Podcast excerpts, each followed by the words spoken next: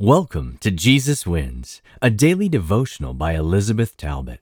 This whole month of December, we will be exploring the topic Welcoming His Presence. December 23 His Worthiness. The shepherds went back, glorifying and praising God for all that they had heard and seen, just as had been told them. Luke 2, verse 20.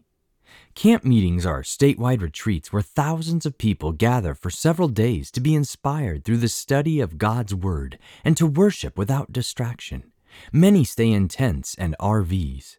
Over the years, I have attended several such gatherings throughout North America and have many memories. In one of the camp meetings, something unusual happened that I will never forget. Every night after the evening meeting, dozens of people would spontaneously gather to sing praises to God. Without any planning, people brought their musical instruments, and we just sang for about an hour. This had a profound impact on me. In the Gospel of Luke, the common response to the good news is to praise the Lord. Jesus is worthy to be praised, and the news of salvation contains intrinsic motivation to sing and glorify God for His grace. When you realize what God has done for you, I don't think you can help it. Joy and praise fill your heart and overflow through hymns and songs.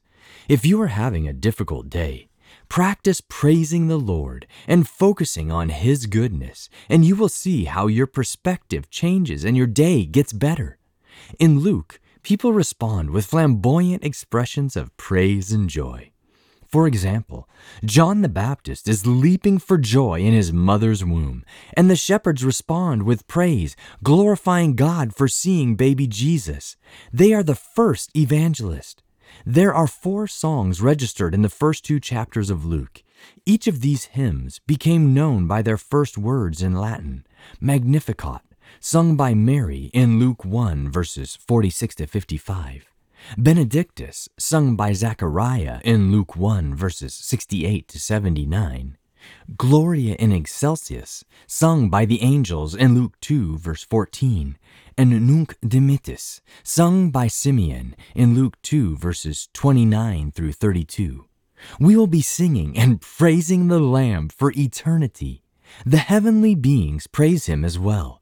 And they sang a new song, saying, Worthy are you, the Lamb, for you were slain and purchased for God with your blood men from every tribe and tongue and people and nation. Revelation 5, verse 9. Let's start praising the Savior now. Today's podcast was excerpted from the book Jesus Wins, published by Pacific Press Publishing Association.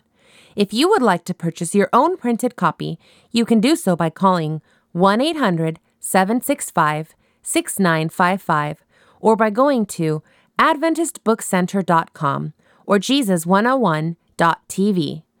From all of us at Jesus 101, thanks for listening, and remember, Jesus wins!